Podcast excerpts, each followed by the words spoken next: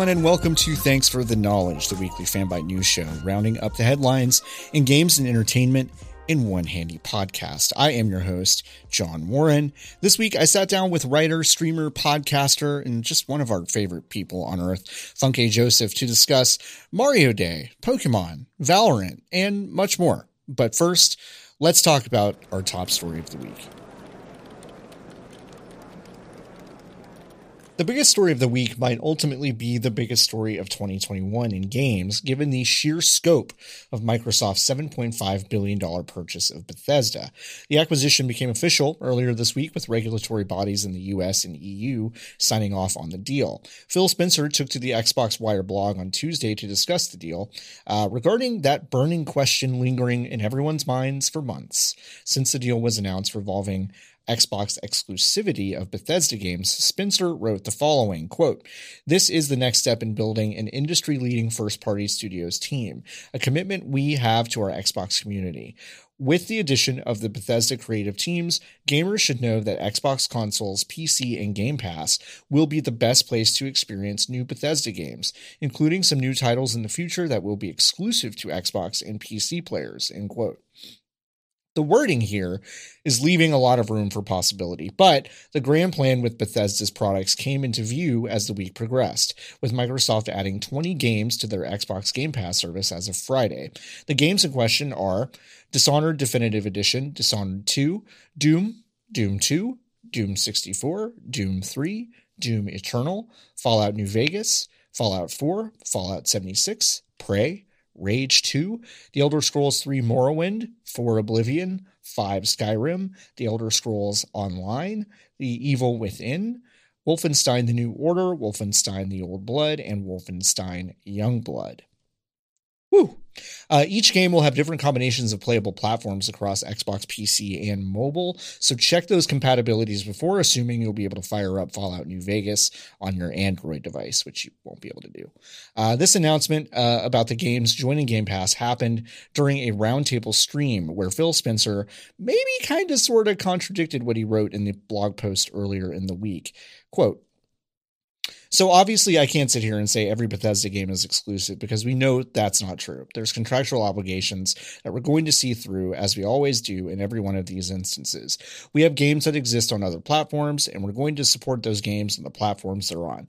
There's communities of players. We love those communities and will continue to invest in them. And even in the future, there might be things that have either contractual things or legacy on different platforms that we'll go to.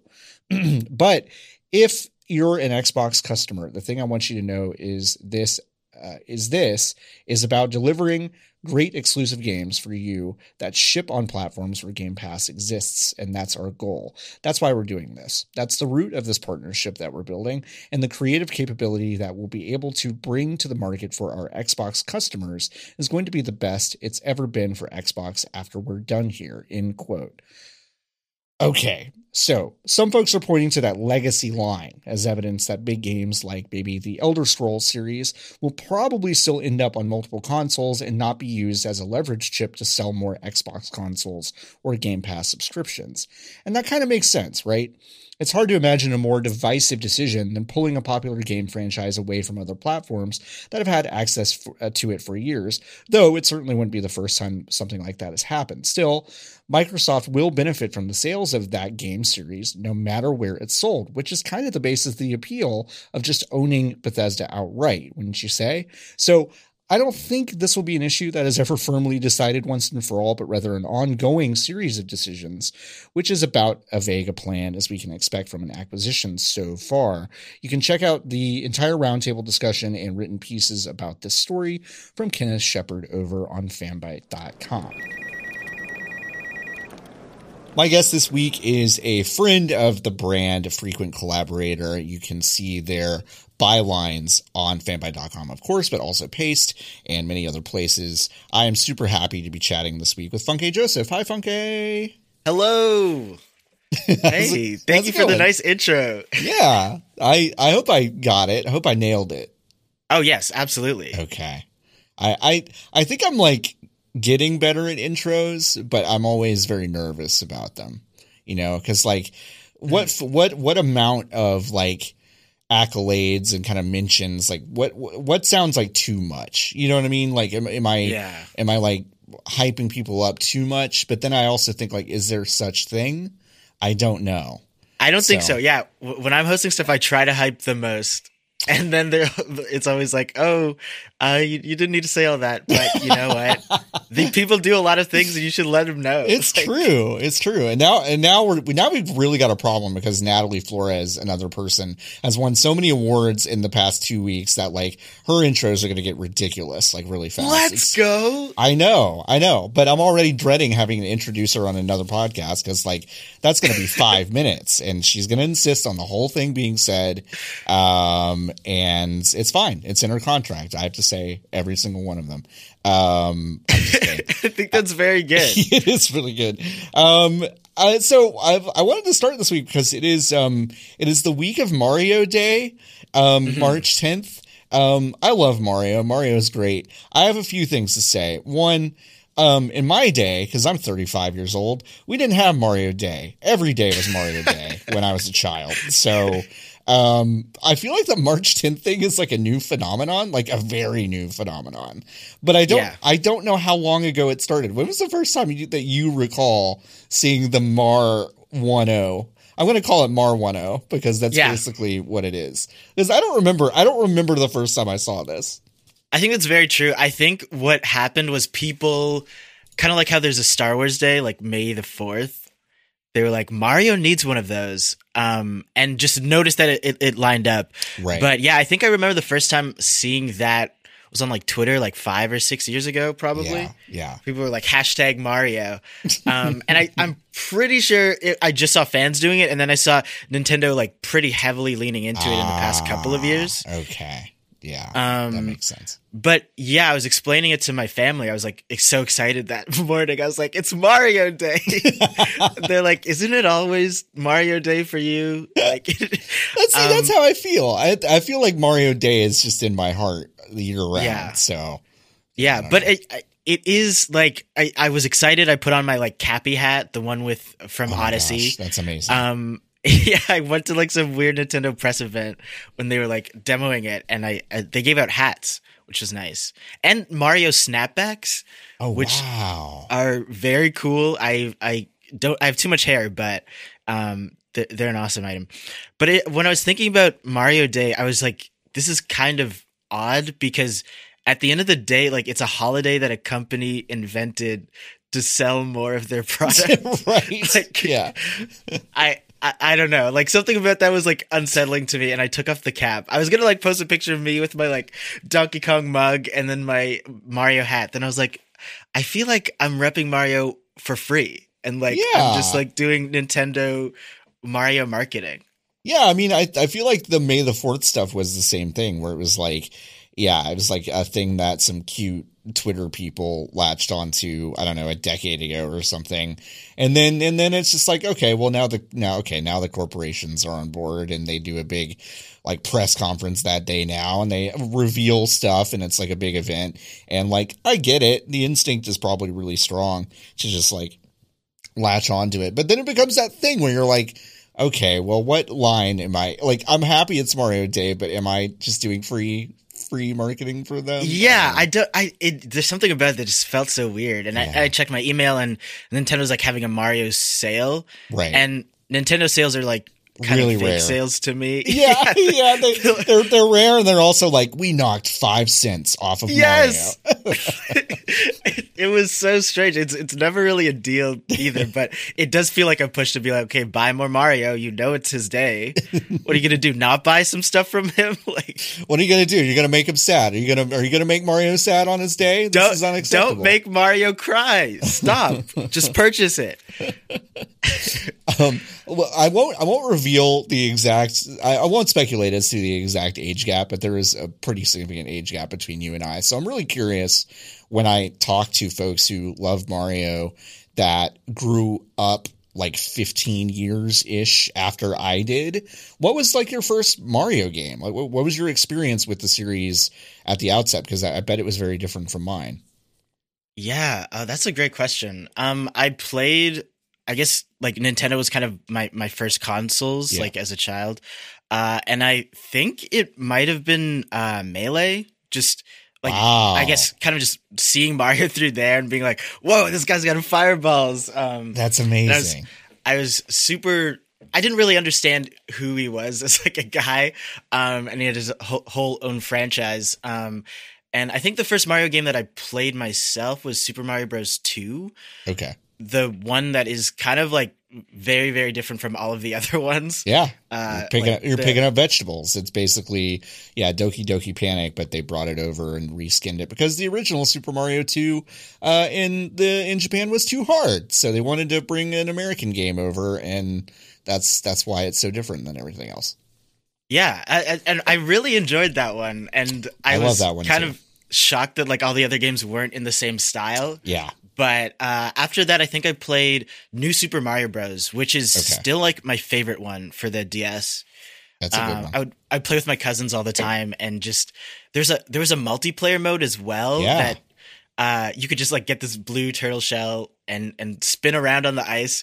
Remember, we just like did that for hours. It was a very fun time. That's it. Yeah, no, it's a good one. It's a that's an underrated one. I I I, I did start with the OG um because my uh my grandmother knows uh, it was my grandmother and my great grandmother both conspired to buy me a Nintendo Entertainment System when I was like three, and my mom was like, "Don't."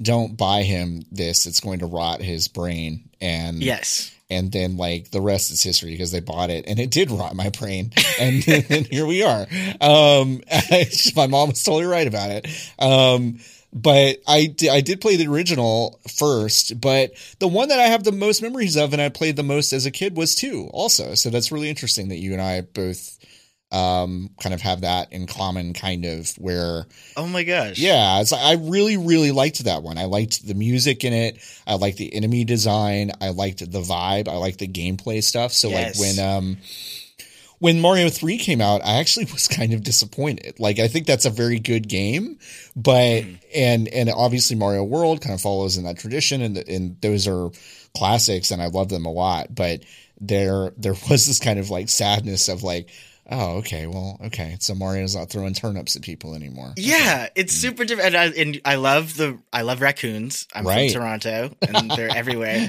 Uh, so that was like a fun little thing in there, but it does feel like more of a sequel to one than to two. Right. Uh, yeah. And John, you were talking about the music, and I was actually listening to it in the summer. I was like, I need to listen to the soundtrack again.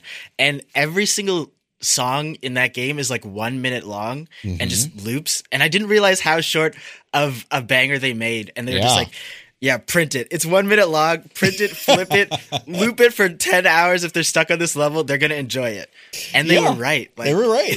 Yeah. they all slap. they all they're all bangers and they're you're exactly right. They're all they're all they would all fit in an Instagram story. It's perfect. Yes. So, yeah. Um yeah, it's uh that's a really good game. Um Are you still playing uh, the new Super Mario 3D? I I world? I am. I'm I'm like uh, I I have something to reveal to not only to you but to the audience. I have been so like I go through these waves. I have not picked up a video game that I've had fun playing in about 3 weeks. Which John, like which You- like hey, what are you doing? I, well, I think I like listen, we're all stressy depressy. It's at the end of uh it's at it's at maybe the end of the pandemic. I don't know. Um Those are strong words. yeah, maybe. I have no idea. The end might be in sight for me. I'm getting vaccinated on Monday, so I'm excited about that. Monday, yes. Yeah. Um but like yeah, I don't know. I, I think it's just kind of stressy depressy stuff and I'm like I haven't really been I played I played Bowser's Fury for like 4 hours when it like the day it came out. Mhm. And I kind of have just kind of like been bouncing back into it every once in a while and playing 3D World.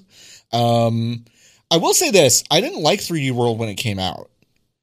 Mm. Um because I I I am such a bigger fan of Odyssey style of like a sandbox. Like you get a sandbox and you like explore. And so yeah, Mario 64, um definitely Super Mario Odyssey, like those games were are really my my platonic ideal of a Yeah. 3D Mario game.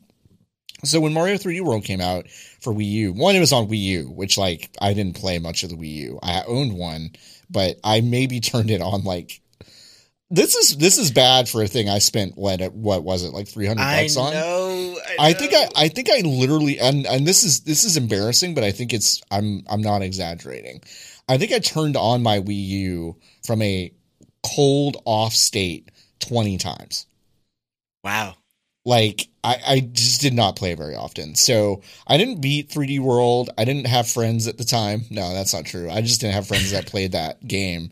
Especially on a Wii U. Like Right. it's like that's such a small cut of Nintendo's audience too, because Yeah. not a lot of people bought that. Yeah. But I I have been enjoying it again. Um, what about you? Did you like it when it first came out? Uh, I never played it. I had a Wii U, but it I only used that Wii U for like Smash Bros. and Nice. uh, what like Mario Kart for a day, and I was like, oh, Mario Kart's not for me. Let me just play Smash Bros. um, but I did play uh, 3D Land, which was the one on 3DS that came out like Yeah. I think a couple of years before yep. 3D World, uh, and I really really enjoyed that one. Similarly to why I enjoy 3D World, like f- my first time playing through it, uh, just because like it takes those like little ideas and really has fun with them in a way that it's like.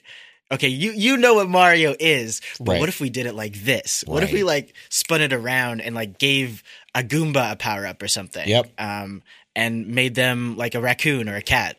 Uh, and I, I think that leads to more just like fun character design and just like uh, uh, we were talking about this a little while ago, but like how everyone's dancing and uh, Mhm. like the music is playing and every like enemy is like bopping along and like has Mhm. cat ears too. It just creates this like very fun vibe to a whole level that Yeah. I just want to like play through and find out all the secrets. Yeah. Um, that's funny you mentioned 3D Land because that, that's my third favorite Mario game. Like Ah. I I love that game. Um, Yeah. And 3D World kind of I I expected it to kind of expand on it or feel similar, and for some reason it doesn't to me. Um, but I still I am still enjoying it much more this time than I did um, when it first came out. Um, but uh, yeah, did you did you play all the way through Bowser's Fury? No, I've been playing with my friends. I've been trying to Nice. coordinate that, but trying to get four people together during these times is It's hard. hectic. Yeah. Yeah. So I've been like playing on and off, and then also just like uh, going solo, doing like Yeah. uh, one or two. But yeah, it's it's been slow. I haven't been able to like sit down and play through it because I I feel like I use it like I play it like thirty minutes at a time, then I do something else. Right. Um, it's not something that I can dedicate like five hours on, Yeah. say like in a session. Um, I've been going back to uh the 3D collection though, because I Mm. remembered that they're leaving at the end of the month. Yeah. And I was like, what? They're killing Mario at the end of the month. I can't believe it. They're taking him down finally. um, but yeah, th- those games as well. Like I, those are games that I mostly watched my cousins play. Because they were like older cousins, they were like, oh, "We'll do this for you. Like, we'll do this like sunshine boss for you." uh, but now I'm like playing them for the first time, and uh, these are so challenging. Like, yeah. I- I'd be walking to the top of like a mountain or something, and I fall, and it's like, oh well, start Yeah. from the bottom, uh, which is not something I'm used to. Because especially with the newer Mario games, like I was talking about uh, New Super Mario Bros. That one was, I feel like the start of like the the really easy Mario games. Yeah. Because the sequel to that one, with New Super Mario Bros. Two, was all coins and Mhm. like coins everywhere, which just means like 99 lives all the time. Uh, I remember I got 99 lives in the first level of that game. um, the first stage, I just I maxed out, and I was like, okay, I I'm never gonna die again in this one. Um, but I I do like how the earlier ones were more challenging. I it, it, it's very Yeah. fun, and I kind of get more playtime out of that too. Yeah. Yeah. Yeah. I I I tend to agree. I think like um Sunshine is one of those games that, you know, I I didn't love it when it came out on GameCube um and tried to play it again and I think it's it's like so hard that I'm now kind of determined to to get through it, but like it's kind of a punishing game for me. Yeah. Um and I don't think I'm very good at the FLUDD stuff. Like I'll watch people Um, it's like parkour or something. Like I'll watch people play Odyssey, and I'm just like, wow, that looks so easy and effortless and cool. And then when I do it, I'm just Mhm. like, I'm spraying water into Mario's own mouth, and I'm just like, I'm not like, I'm not like, I'm not actually jumping. Like you, you take away some of his move set from other games, so it's like confusing to me. Yeah. Um, yeah, it's, It's it's always- tough. It's it's always weird figuring out like which kind of jumps Mario can do in this game. Right. Like can he do the Yeah. backflip, the side flip, the little hop, the crouch roll? Yeah. And some games just like pull out a mechanic and leave you with something. Like FLUDD is so specific to that game. Yeah. Like there's nothing else really like it. Uh, I remember one mission that like made me turn it off for a long while was uh, the manta ray one. Oh like- God, yeah. Man, there's a giant manta ray that comes and it's a shadow, like a slimy shadow. Yep. And you have to spray it, and then each time you spray it, it splits off into like A uh, half sized. right. Yeah. And it keeps going and keeps going until it's like pretty much everywhere there's like a manta ray and Mhm. you have to spray them. And uh, it's, they just kill you in one shot. Like Yeah. there's too many enemies. I don't know Yeah. what to do. Yeah, there's some there's some bad like individual level design in that game. Like I, I'm willing to just say that it's like it's Yeah. it's basically bad. Um, but uh, yeah, it's I'm I've been enjoying those two before they take them off the Nintendo put them back into the Nintendo Vault or whatever uh, forever. Um, How do you feel about that strategy of like selling a game for a limited time that, that already exists? Uh, I hate it. I mean, like, uh, like economically, I understand what the, I, I understand what the business idea behind it is. That they, um, they don't in the near future have uh um a reason to like repackage this again or whatever the the real the real beef i have with the 3d all-star thing and, and frankly a lot of the special things that nintendo does is that they don't put any sort of like extra effort into them like if if um Mhm. If 3D All Stars came out and it was limited time, and they were like, also what you get with this with this game package is like, I don't know, four hours of like behind the scenes like documentary stuff about like the making of these games or just the mm-hmm. history or like the reception. Like make something out of the experience. Like show us why these games are important and why they're culturally culturally relevant because Yeah. one there's an entire generation of players that might be starting with Galaxy 2 or New Super Mario Brothers or or even Odyssey that like don't understand why these games were relevant or popular uh or even interesting.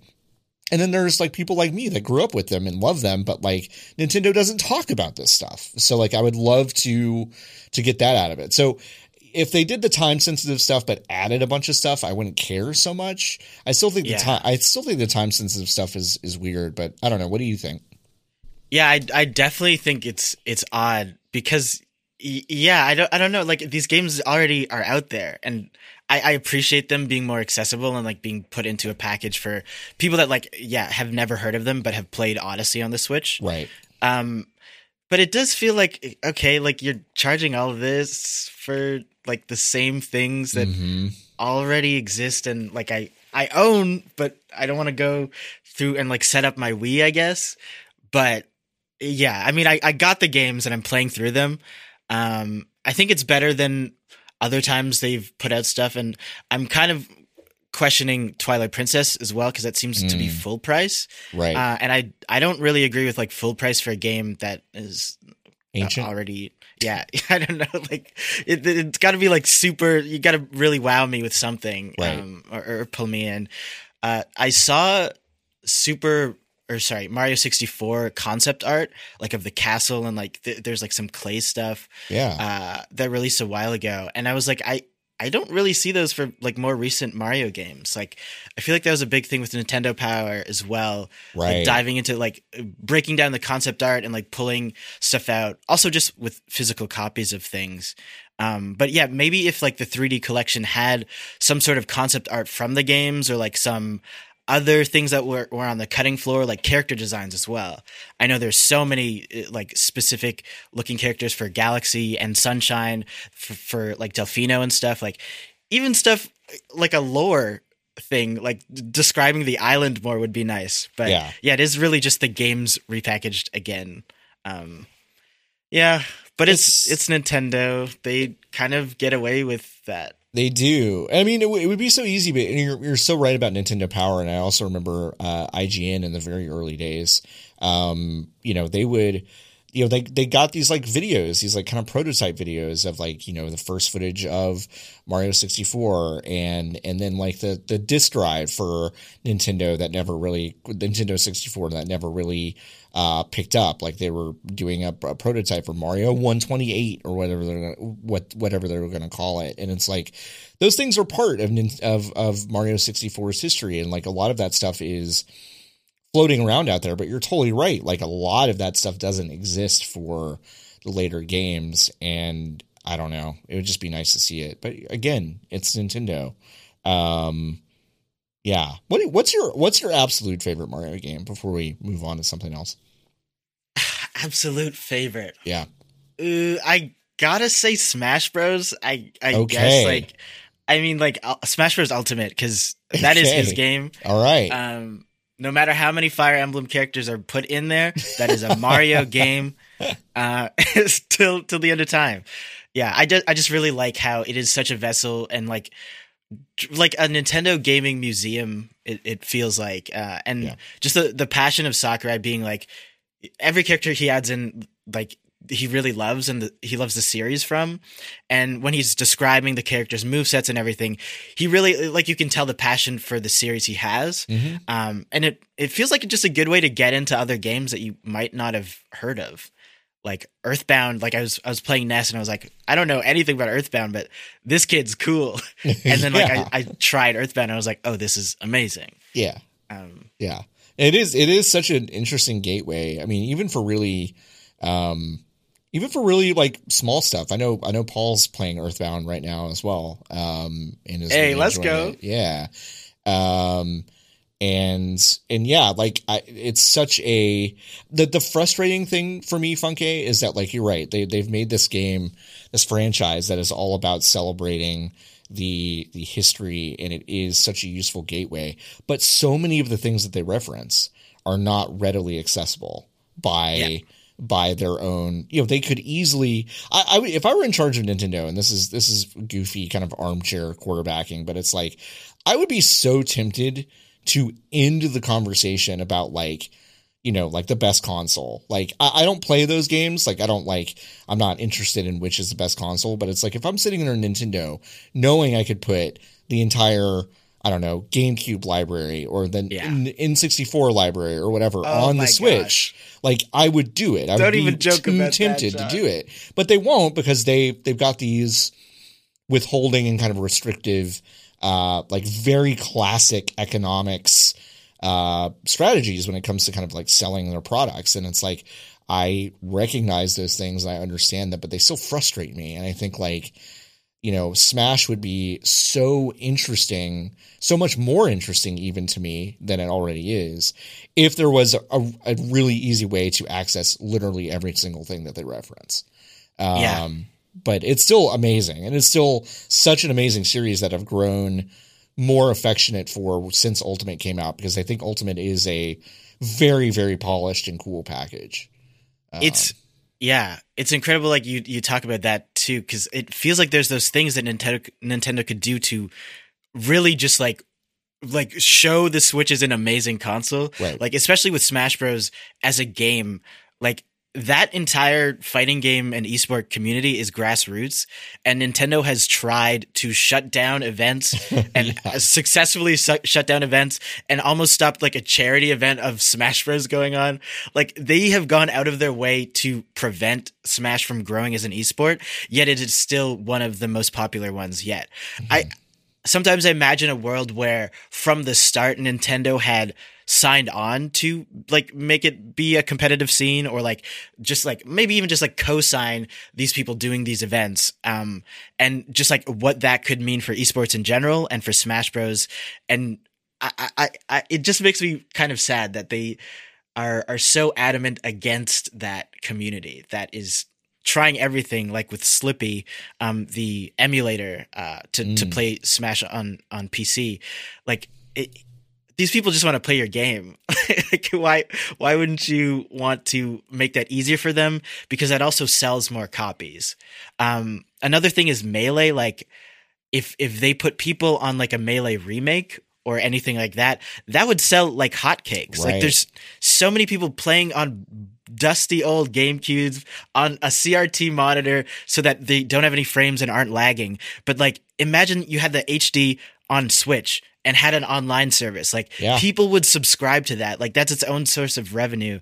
And I, I it- just feels like such an easy thing for them to do It- or like strategy to go. They they could sell a Switch dock that looks like a purple GameCube. Like they would they they would they would absolutely like if it's like oh it's it's four hundred bucks for this melee remake and a dock that looks like a GameCube. Like those would sell out in like a nanosecond. Yeah, it's, there's just like a lot of stuff that I they do so many things that feel. And I hate this phrase, but they they they feel cash grabby or whatever, or, or just kind of like um not very consumer friendly is i guess the, the best way to put it yet like there are so many ideas that they could do that i'm just like okay like just do that instead because it would be Yeah. it would be incredible but you know what do i know i mean the switch is selling like hotcakes anyway so i, I know th- that Sure. has that has to have something to do with it it's like they already feel they already must feel like they're on top. So they don't feel a whole lot of pressure to do these things but it's like i don't know. They, they could they could easily make a ton of money doing stuff like that. Uh, I will never understand them. yeah. But sorry for going off on melee. no it's all right. I'm i i appreciate it. Um speaking of nintendo um a lot of pokemon announcements recently. Um uh, Yes. Pokemon Legends I'm- Arceus and the new Diamond Pearl, um, and and some other stuff. How, how do how are you feeling about the state of Pokemon right now? Um, I'm very excited. Uh, I saw the trailers for uh, Diamond and Pearl, Brilliant Diamond, and I was like ecstatic. Uh, I didn't really expect them to do anything because people have been talking about Sinnoh remakes for ten years now. Like, Right. it, it's been a it's been a while since they came out and like 2007 2006 in japan 2007 uh, everywhere else. But i remember yeah going to the store and picking that game up with my family and like that those games are are some of the most time i've spent in pokemon which was like the main series that got me into like gaming in in general. Uh so I'm, I'm I'm very excited that they're getting remade Diamond Pearl, and the art style was kind of odd to me at the start, but I've grown to like it. I I think it it's it's fine. It, it's it's back to like kind of a chibi version from Right. uh, like Pokemon X. The the characters are are like smushed and tinier. Uh, but they, they still have like regular models uh, in like battles and stuff, but in the overworld it is uh, tinier. Which was I, I saw a lot of people just like dunking on it for that, and I was like, you know what? That's a that's an art choice. I'm fine with that. Um. Uh. Yeah. And for for Arceus, uh, that looks very fun. That looks like they're trying something new. Uh, right. and and actually like going against like they they started doing that I think with Sun and Moon really when they went more into trials and, and less gym stuff. Mhm. Um, but this is like open world seemingly. I'm I'm really Yeah, excited to see like how it. this feels. Uh, It it, because it- it ran at about ten frames per second. Um, yes. which and we I talked to Imran about this last week, but it's like I, it seems like this is a prime a prime candidate for the uh, recently confirmed rumor of a Switch Pro, um, because otherwise uh, they're not going to let this thing run at I don't know, fifteen frames per second. Um, but Yeah. but uh, what? How do you feel about kind of the shift in? looks like you could still get into Pokemon battles, and there's a lot of stuff that still looks like pretty familiar. But like in terms of the open worldness of it, does that uh, excite you, or are you worried about how that's going to translate to Pokemon gameplay? Um, I remember seeing like photos on like meme websites being like, "This is what Pokemon will look like in 2013." and it was like HD Skyrim retextures of like a Blastoise standing up and looking at the camera. Um, and I I just knew that it would never really look like that in the next like 20 years probably but i was excited uh, and i was i've always wanted like an open world pokemon game. Like since i was a kid i feel like everyone who's played those games has probably had that feeling because they're pretty rigid and like guide you in certain directions but the the premise, the plot of Pokemon being like a trainer that explores the world and uh, hunts Pokemon and, and, and captures them and, and explores and also just like I guess you could go the scientist route and and just archive and, and document them.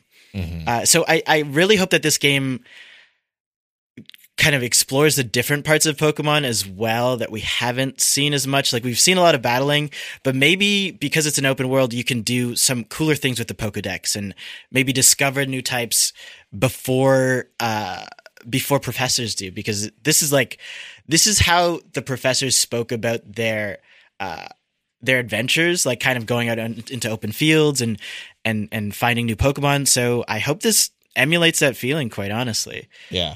Yeah, me too. Um, cause I, I, I am a person who I've, there, there's not been a Pokemon game yet that has really held my attention. That's, that's another big admission I have to make is Mhm. Pokemon's just never been a big part of my repertoire. But like when I saw this trailer, you know, uh, jokes about frame rate aside, I did go, ah, all right, well, looks like you got to sneak around and throw Pokeballs and explore and explore nook and nooks and crannies of, of this region. And that stuff is exciting for me because, you know, it's like, it's such a trite comparison now, but um, I mean, that is what I loved about Breath of the Wild is being able to explore these these little areas, and I don't want to put those kind of expectations on, frankly, any game because I think that is kind of a, a bizarre and, and unfair thing to do. But it's like, yeah, that's something that is usually missing for me with those Pokemon with those mainline mainline Pokemon games. It's like it doesn't necessarily have the feel of kind of exploration and discovery that um, other JRPGs do for me um, for whatever reason, and I think like having this mechanic in there might might change that for me. So I'm looking forward to it. We'll see. yeah there's a bit of dissonance for like the plot of pokemon and like how the game is structured itself Right. um it is very like go to this town go then go to that town and then go to this town and then you're at the elite four the final bosses Right. um but i do like i don't know i've always loved pokemon ranger and like uh, the offshoots that try to explore different parts of the pokemon universe Mhm. um like rangers don't like capture pokemon they save pokemon and help them out uh, and that was a game for like the ds and you could use your stylus and there wasn't a battle system it was more of like a spinning system Mm. um, so like I don't know. I I really my dream Pokemon games would be like being playing as the other trainers that you see around the world. Like you see like you see like a biker dude. like what's his story? and you see like uh there's a lot of magicians or there's a lot of um there's like uh contests as well. Like you can dress up your Pokemon and there's people in that universe who are very focused on that. Like they're like a lifestyle Pokemon trainer. Um, like there should just be a game around that. Like I, I know there's there's an Yeah. event in a couple of the games where you can where you can dress them up, but like put it make, Make tell that, that, story. make that a game. Yeah, yeah, yeah. you Hundred could, you could percent. fully do something very cool with that. Yeah, that's a really good point. I would love to see that. I would really love to see that. That would be great. Mm-hmm. Um, But it looks like I mean it looks like they're going in more open directions with this game, so Yeah. hopefully that's something we see later down the line for Pokemon. yeah. Speaking of different directions, uh, did you ever play the original Pokemon Snap? Uh yes. Okay. did. Did you did you enjoy it? I did I had fun, um, but I kind of got bored after like a couple of levels. It's kind of repetitive, huh? yeah. I was also very young and I was like, okay, let me throw this apple. Let me take a picture. Oh, I oh, mean, well, cool. I mean, it looks. I mean, frankly, it looks like the new one is kind of the same. And we're like, you can throw the apple, and I'm like, okay, I remember throwing the apple before. All right, well, yeah. Okay. But I, I I'm kind of excited for it just because it's gonna be like a very pretty place It's- to take yeah. pictures of Pokemon. And hundred especially like on Switch, you have the capture button right there. Like Twitter's gonna see the most of that all the Yeah. time. yeah, it does. It did. It, what what I did though when I put when I when I watched the Pokemon Legends trailer and the new Pokemon uh, Snap stuff, I, I did go well, put all this stuff together. Like make make like a new Pokemon Snap game that is completely on rails again. While it doesn't surprise me, it did make me go like it's 2021. Like Mhm. you could have a full like you could be, you you could drop someone on an island and be like you are a photojournalist.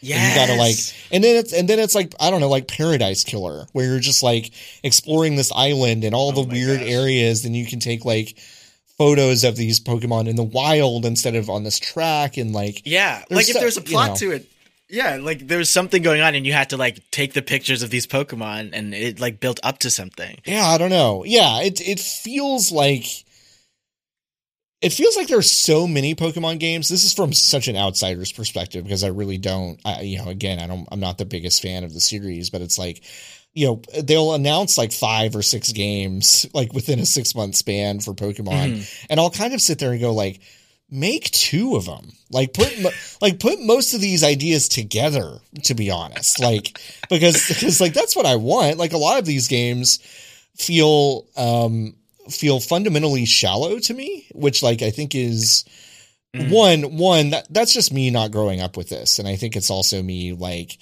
you know not you know, totally the, the the core gameplay not resonating with me for whatever reason.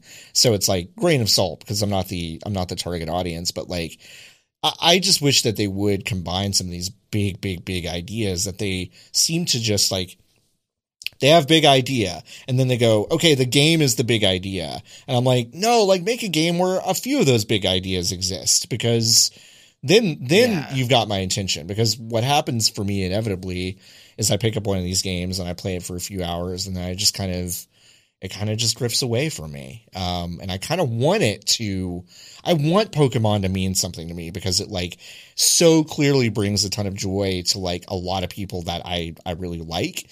And I kind of want to get it and I haven't gotten it yet. And that's, it's frustrating. Yeah.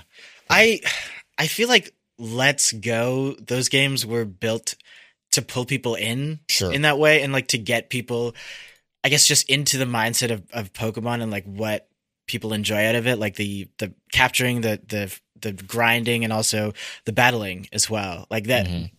I guess EV training and, and fighting competitive competitively is also like a huge part of the Pokemon fan base. Mm-hmm. Um but yeah, I, I, I see what you're saying. Like, I think the reason I was into Pokemon is just because like I, I played Blue and then like and Crystal and then Emerald came out like right after, like as I was finishing up those games, and I was like, oh, perfect. Like this is the next thing I'm playing. Yeah. And then like a few years later, like it was Diamond and Pearl, and then I was like, oh, perfect. This is what I'm playing.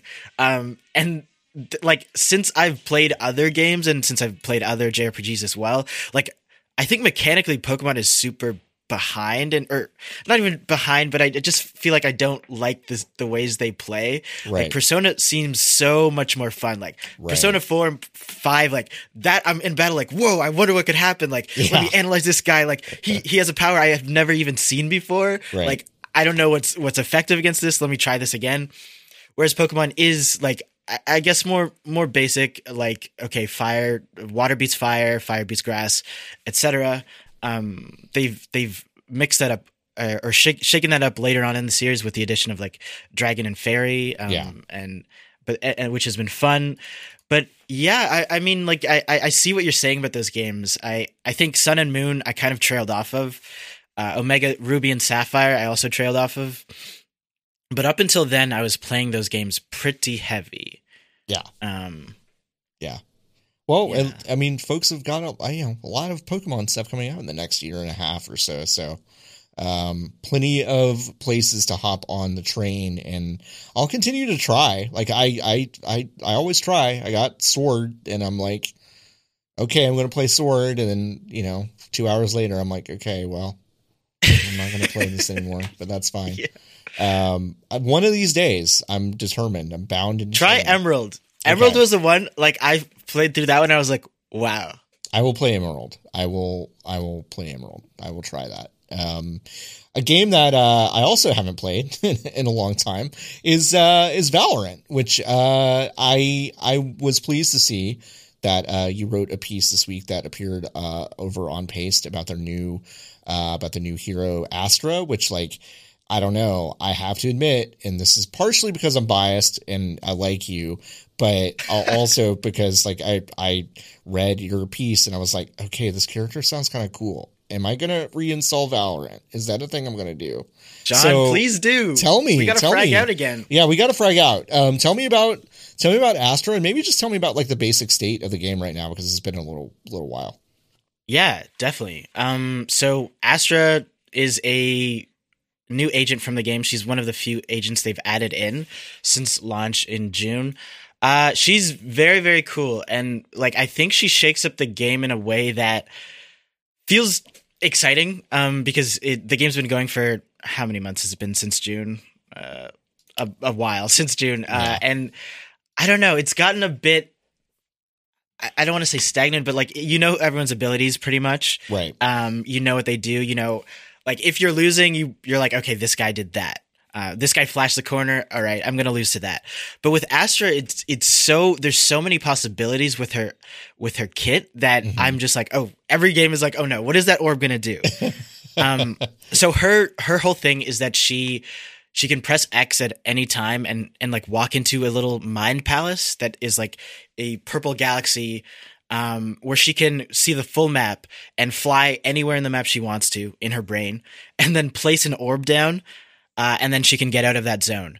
And where the orbs are, she can either do a concussing move, a uh, a cloud, a smoke, so that they can't see vision, or she could use a gravity well, which pulls people into the center of the orb. Wow. Uh, and she can do those at will, which is really, really cool. Um, and is the reason I think they're marketing her as this kind of like galaxy brain character Yeah. because you could do so much with her. Like I was playing her one way, uh, a, a certain playstyle where I would like make a, a smoke cat caterpillar Yeah. and then like do do like a concussion at the wall, and so they just didn't know I was even coming onto the site, which was pretty hilarious.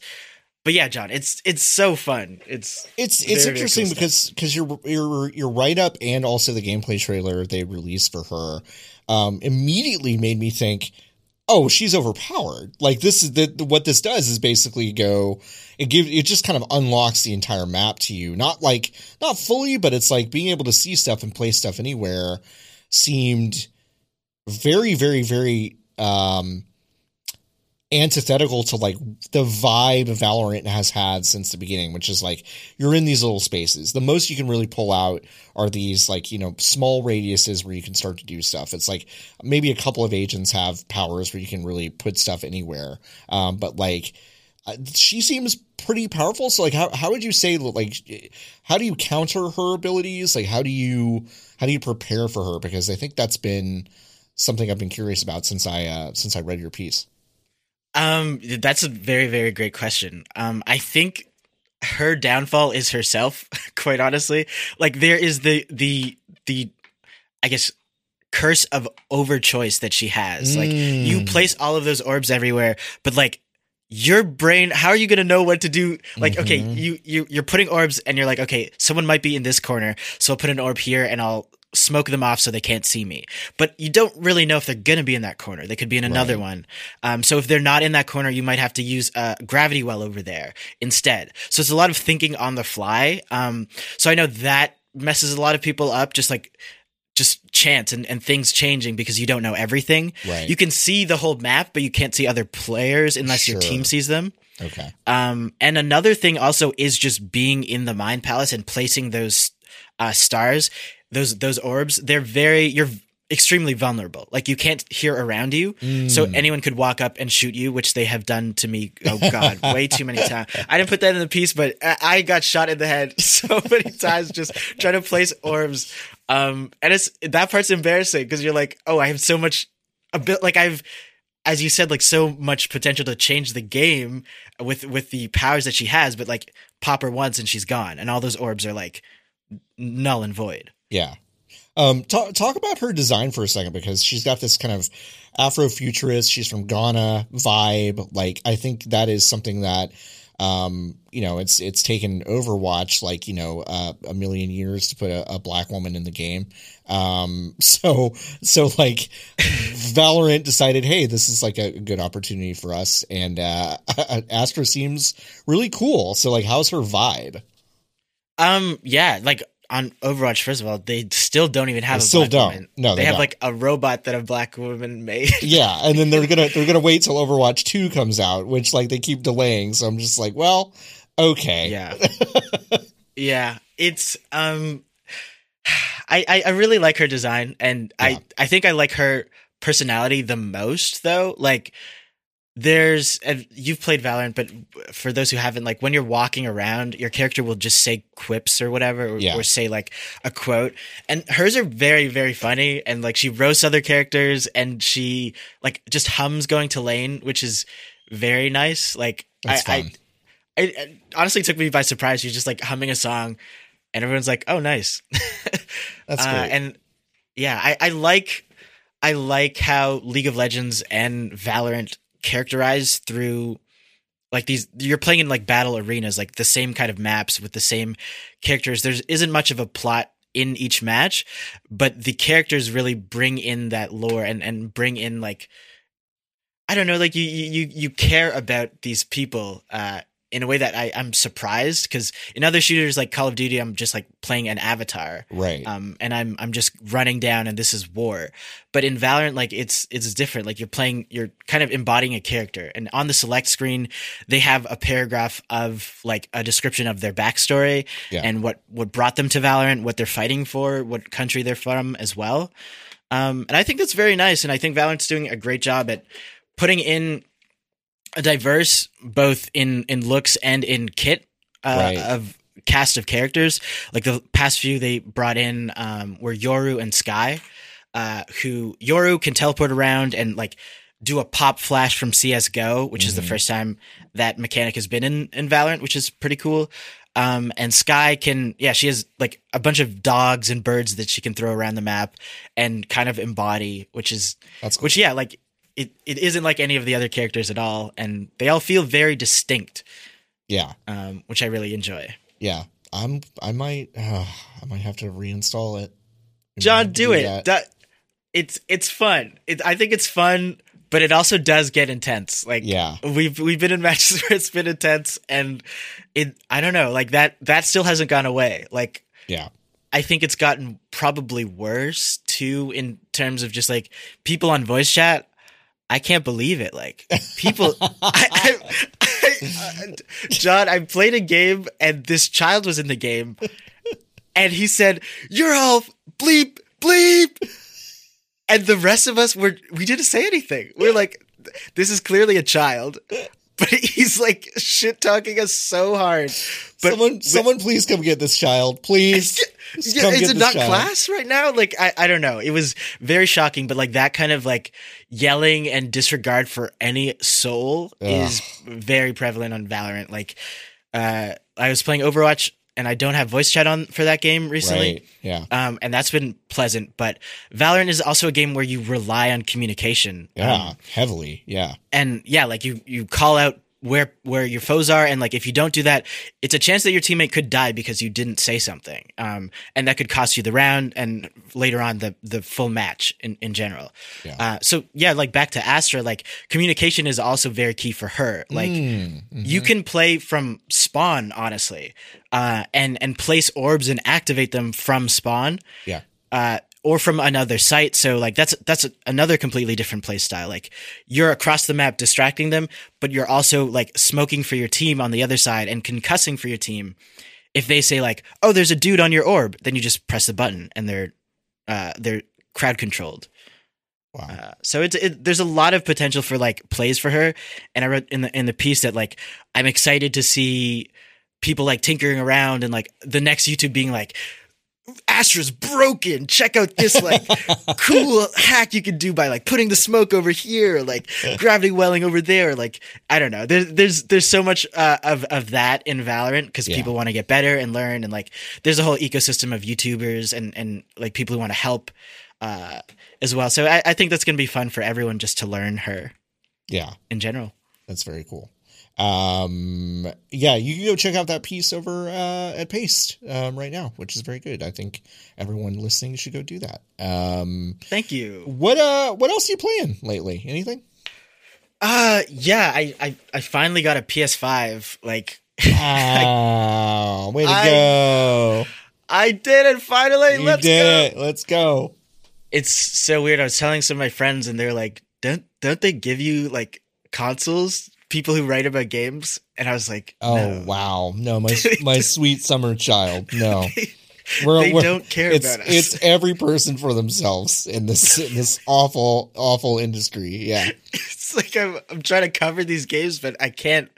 You can't buy them. You, it's ridiculous. But I, I, uh, I purchased uh, Demon Souls and I, I played through that one, which I was so surprised that I would enjoy. Um, but I had so so much fun with it, uh, Yeah. especially the summoning mechanics and just discovering all the quirky puzzle like bosses was a, a, a light in that game for me. Yeah.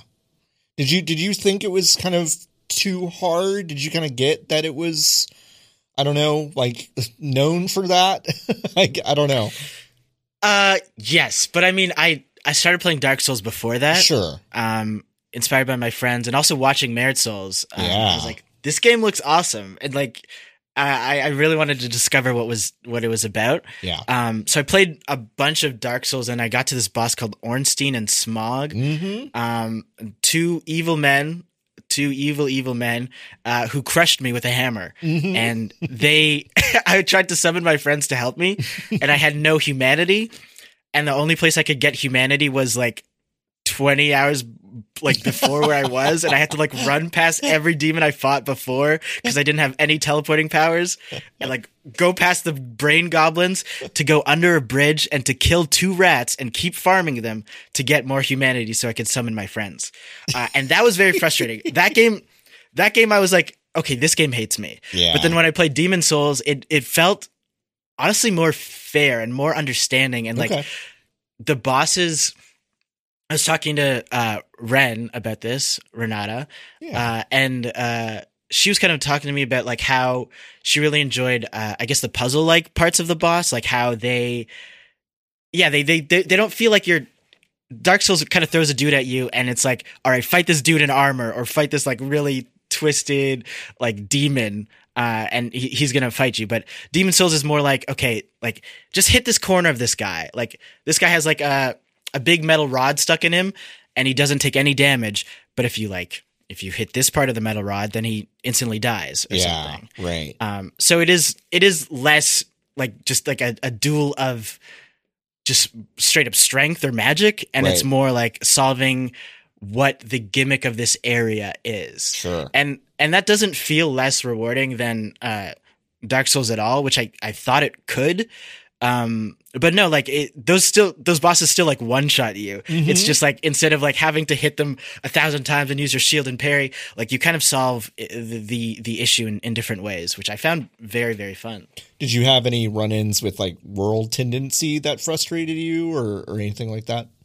Um, no, but I did have run-ins with dudes trying to jump me while I was like, God, John, I was walking up this staircase that was so, so like tiny, like it, it had, I had to walk one foot in front of another, like up this like staircase, and then uh, this these Cthulhu-like beasts that like can stun you instantly and then swallow you whole Mhm. were on it as well. So my friend and I were playing. We're like, okay, we have to like sneak behind them and backstab them, and we did that to get to like a boss room, and where we see the boss at the top, but at the bottom of the staircase, I I see a red little speck, and I'm like, what is it? What is that? And then it disappears, and I'm like, okay, I guess. I guess it was nothing, like a Skyrim guard or whatever. And we walk up to the door, and I'm like, "All right, Josh. So for this boss, I think we can go, and I can distract him over here, and you can cut his wing off, and then we could we could do this." And I look at Josh, and he's getting backstabbed with like the largest sword I've ever seen in my life. And this dude, like this enemy, like uses his invisibility spell again, and then stabs me and throws us both off of this staircase to the start. And I was like, "Why? Why would anyone do that?" like, Why are people so mean? Yeah. they're, they're, they're so mean in that game. But I guess that's a toss up and uh, kind of something I really loved about that. Like the multiplayer is very fun, but it's that push and pull. Like you could have people help you on bosses, but that also means people are going to try to kill you, like Right. for no reason. Yeah, yeah, for sure. Um, well, I'm very happy you have a PS5. That's exciting. I'm so I'm I'm so happy for you. I tried Astro's Playroom. I remember you talking about it. Yeah. that game is so cool as the well. the game's really good. It, was really, you know, it's like I, I don't know, it's it it's packaged in as such a um I don't know, like a demo of the hardware itself, you know, being able to do a lot of stuff with the DualSense controller and all that stuff. But like, it's just kind of a nice, like, cute and uh, platformer with a lot of heart. And I don't know, it's it's good. Mm-hmm. And it like it builds on mechanics. Like I, we talked about FLUDD earlier, but they kind of have like a FLUDD like Yeah. element in in Astro. Uh, it's it's it's very fun, but yeah, it does look like a demo, but it's a full. Yeah, it's a Platformer full, full full ass game. nice. Sony Japan Studio just got shut down after you know like I don't know twenty years or whatever, um, twenty five years because they had made a lot of the early um, PS1 games, and I was bummed by that. But then like I read that most of that team is basically just being spun into the team that made Astro's Playroom. So I'm Oh, like awesome. I'm like ah all right well okay then it means that we've got like bigger stuff coming from that team which um which i'm super excited to see because like if they if they make something that's even kind of beefier i would really be interested to see what that is. Even though i increasingly and i think i think you feel the same way i've been enjoying a lot of shorter games lately too. Just kind of like Yes, like quicker experiences because uh it's nice to be able to do that and astro's playroom is is pretty quick so um Yeah. yeah, uh well Funke thank you for hanging out with me today this was fun. thank you so much for having me here, and Of thank course. you for the knowledge. oh wow you're the first guest to do that thank you what I feel like everyone should say that. everyone should say that that's gonna be a new trend i'm gonna just like wait i'm gonna wait at the end of all these interviews until they just get it you know do, do you have something to say?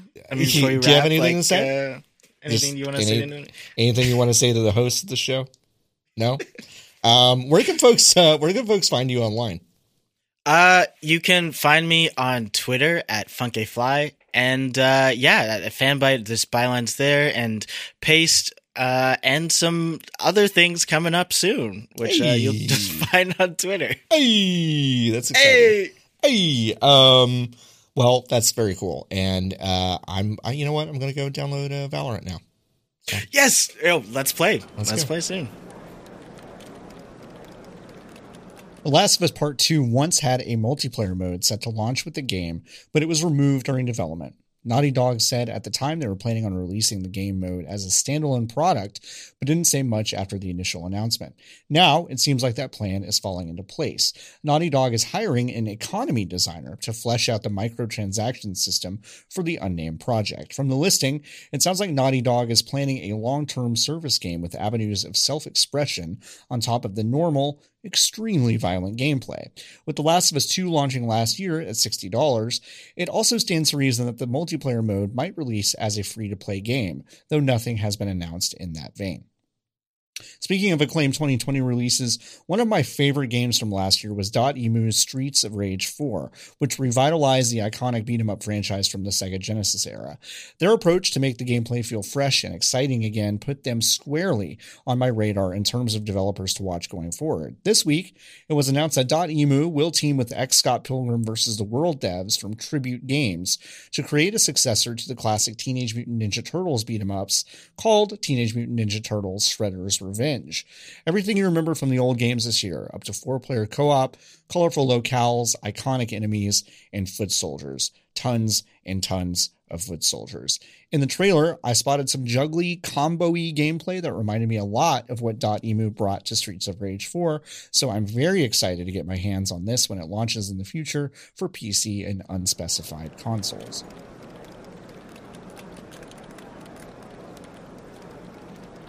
Hey, I wanted to end this week with a bit of a reflection over the past year, and I know a lot of people are in that mode, and I, kind of told myself I wouldn't do it myself, but I am feeling pretty reflective. Um, and if you're tired of that, because there has been a lot of that going around, uh, I don't blame you. And if you want to duck out of this one, we'll see you next week. Um, but I I remember a year ago, uh, May 6th, uh, 2020, I looked it up recently. Um, our HR director over at Fanbyte, uh, Ray, um, sent us an email requesting that we just don't come to the office on Monday, uh, the next Monday. And um, first of all, I, I want to say our executive leadership over over at Fanbyte has been amazing. They kind of saw that this was going to be an issue uh, before I think a lot of uh, American based companies did, um, and had no hesitation sending all of us home, um, figuring out the ramifications of that, and really accommodating everyone's kind of work from home stuff uh, throughout the year. So I want to first of all say I'm grateful for that because I know um, not everyone has been that lucky. So that's first of all. Um, but I, I do want to reflect on just how bizarre this year has been and kind of talk about um, some things that I, I, guess I've noticed. Um, in January of 2020, I was in Shenzhen, uh, in China, and uh, word had started spreading about uh, new disease that that folks were getting, and um, obviously the first few cases had been found in Wuhan, and um, some folks were sick in Hong Kong, I believe. So when we flew in, there was some worry and heightened security and more temperature taking than usual. Uh, but we had a mostly uneventful week long trip in Shenzhen.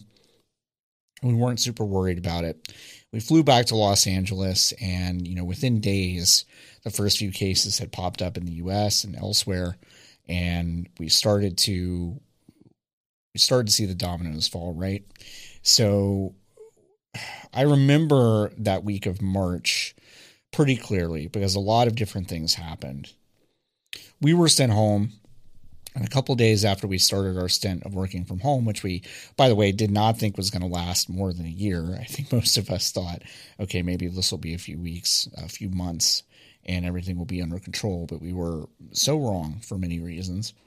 Um, but I remember a lot has been written this week about it uh, on sports media, and I, I totally, I definitely invite you to go look at ESPN and a few other writers who um, have written about this. But the NBA, the National Basketball Association, that was really a very fascinating week because we had seen um, a basketball player by the name of Rudy Gobert kind of make fun during a press conference of um, people who were worried about uh, COVID 19.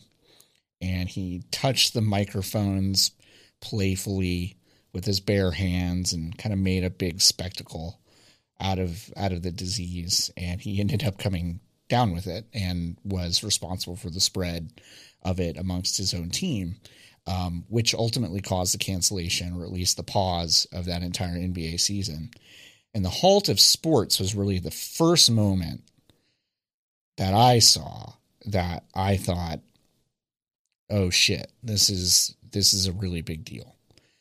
And I know that sounds silly, especially to folks maybe listening to this that, that don't care about sports very much, but but America loves its sports very much and in a way that um, feels irresponsible at times. If you want to kind of get a sense of that irresponsibility, uh, I definitely invite you to read Natalie Weiner's uh, wonderful pieces over at fanbyte.com she touches on that subject often. But we have an irresponsible relationship with sports, and I think it was the cancellation of sports that that freaked me out the most. And that really started a domino effect. And and I think those first couple of months felt um, and this is definitely a position of privilege, so I want to preface it with that. Definitely felt like some sort of weird vacation in a way of of being kind of uh, at home with my family and working at home kind of felt like kind of felt in a way like you know maybe i would like sleep on the floor in my parents room when i was growing up and we would have like we would watch tv and fall asleep and i don't know it just felt like this very close knit thing at the very first because it, it just felt so different and interesting um, kind of away from the daily commute and the grind or whatever. Um, and of course, as time went on, it stopped feeling that way. And of course, in 2020, we experienced some of the, um, some of, I think, the darkest moments of our country's history and maybe the world's history, but I'll focus on the U.S. Just dealing with all the, the civil rights and injustice um, problems that we we kept seeing come up in the summer. Um, George Floyd was obviously a heartbreaking moment. Uh, Breonna Taylor, a heartbreaking moment, stacked on top of a lifetime of heartbreaking moments. And I can't believe I can't believe we got through that. And I don't think I would have gotten through it had it not been for the people that I work with here. And I know not everyone has what what I have, which is an abundance of support that I think I I wasn't quite sure I realized I had until I spent a year at home missing the people that I, I work with every day and I talk to every day and just being in their space every day. I, I don't think I really realized that. But as the year went on and we kept getting hit with tragedy and uh, irresponsibility and frankly cruelty from people in power, um, it showed me a lot about what's bad about us, but it it also showed me the goodness in, in us. And I think I know some of that might ring hollow to, to folks that have been especially um, affected by everything that happened over the past year. But I do think there is goodness in. I do think there's goodness in us. And the support and the warmth that I've experienced over the past year with my community, um, with, you know, it sounds silly because it's a, a big fucking company, but it's like with the Fanbyte folks, with the community, with the Discord. You can join the Discord at fanbyte.casa. I know that's a shitty plug, but I really mean it. I think like spending time with these people who are genuinely warm and positive and and supportive that that has been everything. I wish I'd gotten off of Twitter. I still do every day in a way, but I haven't. Um, but it's really the moment spending miss it's frankly missing the moments I would spend in person with with my coworkers and friends and longing for that and now that I can kind of see an end to it where where we've gotten to the point where a lot of us are being vaccinated, and, and I'm, I'm very happy for that. I, of course, mourn for the many, the 500,000 in the US and the 2.6 million around the world that um, did not make it through this. Um, some people I know didn't make it through this, and that's heartbreaking. Um, but I can see the end, and I'm I'm angry. I'm so angry because it didn't have to be like this but I am grateful for um, everyone I work with and everyone I interact with every day. And I think I just want to invite you, a listener, into the community. And it, I, I, again, it's silly. It, it has nothing to do with company, nothing to do with any of that shit. If you don't care about the brand, whatever the fuck, I don't know. If you want to join just a community and feel supported, just I don't know. Let me know. Like I, I think, I think we should just be. I think we should just be enveloped by kind of the warmth and support that I've experienced, and I want to extend that kindness to you um, at home. And that's kind of hokey.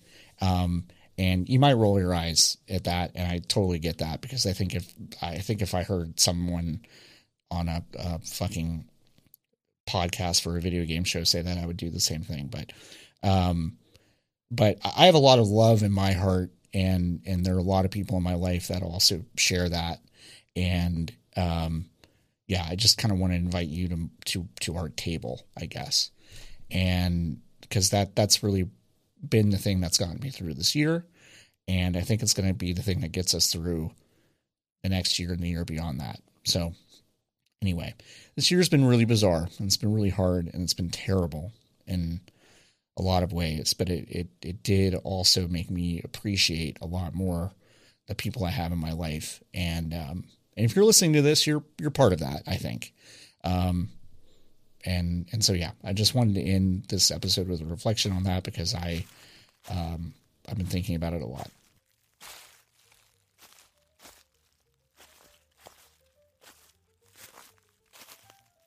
Hey, that's going to do it for this week's show. I want to give my appreciation to Funke Joseph for being able to sit down with me and talk for a long time about some really fun stuff.